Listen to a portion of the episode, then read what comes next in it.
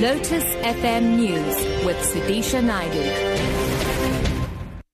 It's 7 o'clock. Good morning. Trade union NUMSA has promised to hit private and public sectors where it hurts the most when it embarks on today's march against corruption and job losses.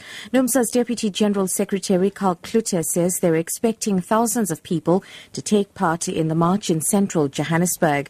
He added that they will be demanding the strengthening of anti-corruption laws and the offices of the Public Protector and Auditor General. South Africa, from where we stand, is in a vicious grip of worsening uh, unemployment, retrenchments, deepening inequality and poverty amidst the political and ideological fog of a good story to tell that continues to be punted by the African National Congress, uh, who, in our view, we think has lost its uh, revolutionary credentials uh, despite all its efforts to renew itself.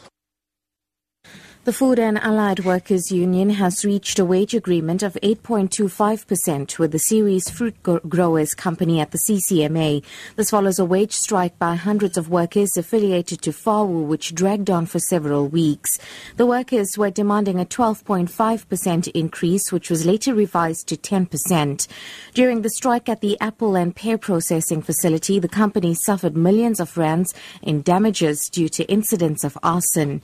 FAWU Secretary Secretary General Katishi Masemola says they will encourage the workers to accept the offer. Well, uh, the demands that we had when we, on, we went on strike have not been met, but at least uh, the improvements that the company uh, had made as their final offer have uh, ensured that we got something out of this uh, strike action.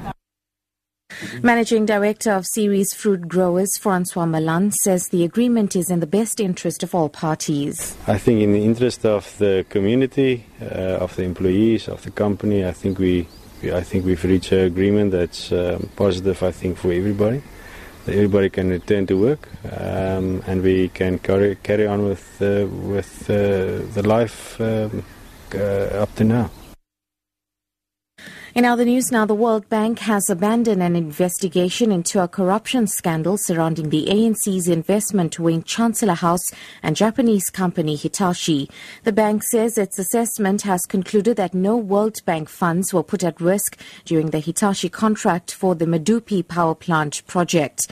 Earlier this month, the DA asked the bank to probe the use of a loan that it provided to Eskom for the construction of the Medupi and Kusile power plants.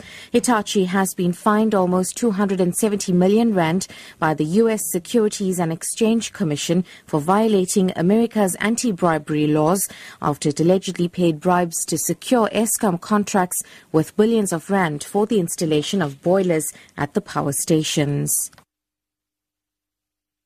And finally, the Springboks are facing one of their toughest tests so far at the Rugby World Cup when it meets Welsh in the first quarter-final of the event in London on Saturday. Although the Boks easily won their last three matches to secure a quarter-final spot, Samoa, Scotland and the USA are not in the top eight in the latest World Rugby rankings.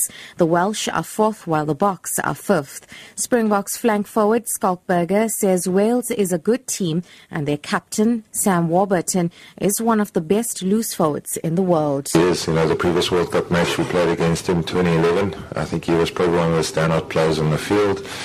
Uh, obviously, uh, the way Wales defend coming hard off the line, they, you know, leg tacklers or chop tacklers, it gives them a lot of opportunity and scope to get onto the ball, slow down ball and steal ball. So for us, if we want to have the same you know, momentum on attack, uh, we'll definitely have to try and look after him. And a big onus for us is on our ball carrier trying to get over the advantage line. Top story Trade Union NUMSA has promised to hit private and public sectors where it hurts the most when it embarks on today's march against corruption and job losses. For Lotus FM News, I'm Sudisha Naidu. I'll be back with headlines at half past seven. Morning Rush.